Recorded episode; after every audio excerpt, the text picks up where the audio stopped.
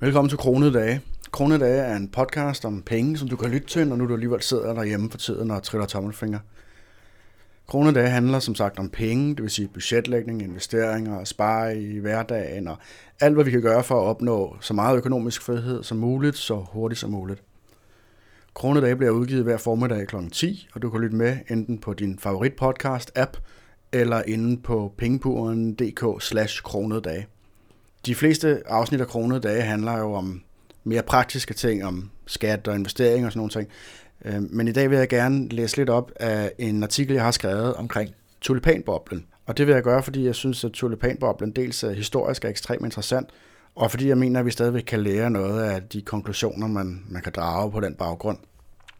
Tulipanen mindes at stamme fra Persien, hvor gardnere for ca. 1000 år siden fremavlede tulipaner fra deres vilde centralasiatiske forgængere – Først i 1554 sendte den østriske ambassadør til Osmanneriget en håndfuld af de så vidt vides første tulipanløg til Wien, hvorfra den på få årtier blev spredt til haver og parker i det meste af Europa.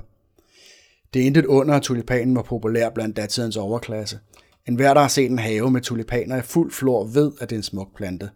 Den store blomst i stærke farver giver et imponerende indtryk, som får selv den kedeligste gårdhave til at leve op. Spredningen af tulipaner til Holland kan tilskrives flamlænderen Carolus Clusius. Som leder af den kejserlige botaniske have i Wien, der plantede han tulipaner og studerede dem ivrigt. Og da Clusius flyttede tilbage til Holland, der plantede han i 1593 de første hollandske tulipaner i sin private have og i en undervisningshave på Leiden Universitetet.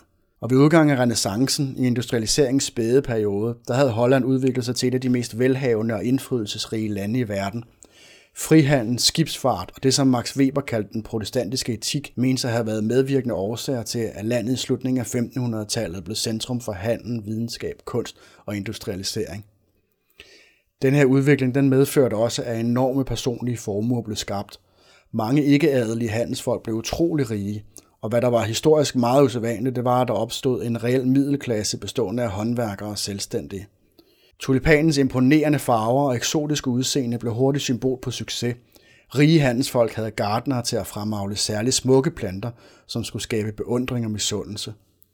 Allerede i 1620'erne var tulipaner stedet gevaldigt i værdi.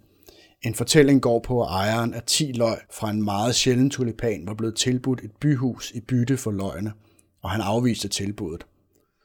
De mest sjældne og imponerende tulipaner de havde flerfarvede kronblade – det skyldes en såkaldt mosaikvirus, en plantevirus, som gør bladene flerfarvede i varierede mønstre.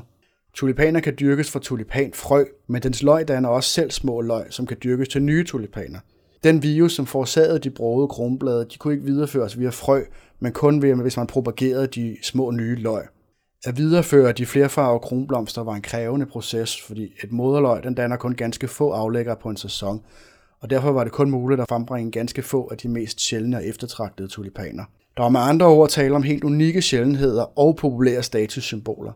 Kombinerede man det med et enormt økonomisk overskud blandt handelsstanden, så lagde det bogstaveligt talt kimen til et spekulationsobjekt. Efterhånden som tulipaners markedsværdi steg, der opstod et decideret finansielt marked omkring planten. Meget af handlen det foregik på børser i form af værdipapirer, hvor investorer købte og solgte dokumenter, der skulle repræsentere en tulipan som de ofte aldrig nogensinde havde set. Ligesom når der i dag handles med guld og olie og andre råvarer. Dog med den forskel, at tulipaner det er sæsonvarer.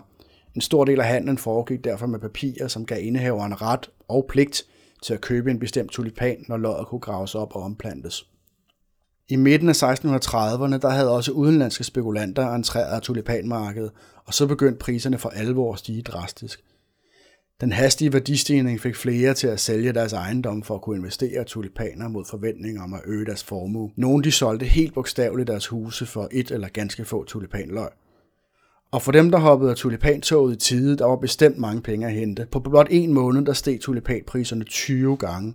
Men enhver boble må springe, og i februar 1637 begyndte luften at gå af ballonen. På det tidspunkt der havde tulipanernes priser nået et niveau, hvor meget få havde penge til overhovedet at købe selv de billigste tulipaner, og det fik så mængden af handler til at dale. Nogle investorer så nok, at det ikke længere var holdbart, og de besluttede at trække gevinster ud ved at sælge til lidt under markedsprisen. Og som der jo sker, når udbuddet af spekulationsobjekter stiger, så går folk i panik. Efterspørgselen falder, og dermed også prisniveauet. På ganske kort tid så faldt priserne på tulipaner med bogstaveligt talt 99,999 procent, og spekulanter stod tilbage med værdiløse papirer og tulipanløg. Tulipanboblen gjorde et stort indtryk på både hollænderne og på omverdenen. I årene efter blev de grådige spekulanter gjort til grin af hollandske kunstnere, og under efterfølgende bobler, selv langt ind i fremtiden, blev fortællingen om tulipanboblen ofte brugt til at latterliggøre spekulanter. Selv i dag er det her måske den mest kendte boble efter dot-com-boblen. Pamfletter, der skulle advare mod spekulationen, blev også uddelt kort efter, at boblen var brast. Ofte var det her motiveret en religiøs overbevisning. Hollands kultur var som nævnt stærkt påvirket af den protestantiske etik om at leve beskedent, arbejde hårdt og være sparsomle. På mange måder stod tulipanboblen i diametral modsætning til de her kalvinistiske normer og værdier, som jo havde bidraget til at gøre Holland til et af verdens rigeste samfund i første omgang. Tulipanboblen havde en vis økonomisk betydning ud over de enkelte spekulanters personlige tab. Da priserne faldt, så nægtede mange at købe de tulipaner, som de havde skrevet under på, at de ville købe til en på forhånd fastsat pris.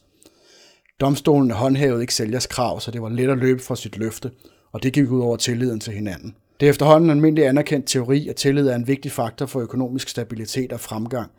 Tillid gør det lettere at handle med hinanden, uden at man skal bruge mange ressourcer på at gardere sig mod svindlere. Hvor stor effekt det her skår i den internetpersonale tillid havde for den økonomiske udvikling i årene efter, det vides ikke.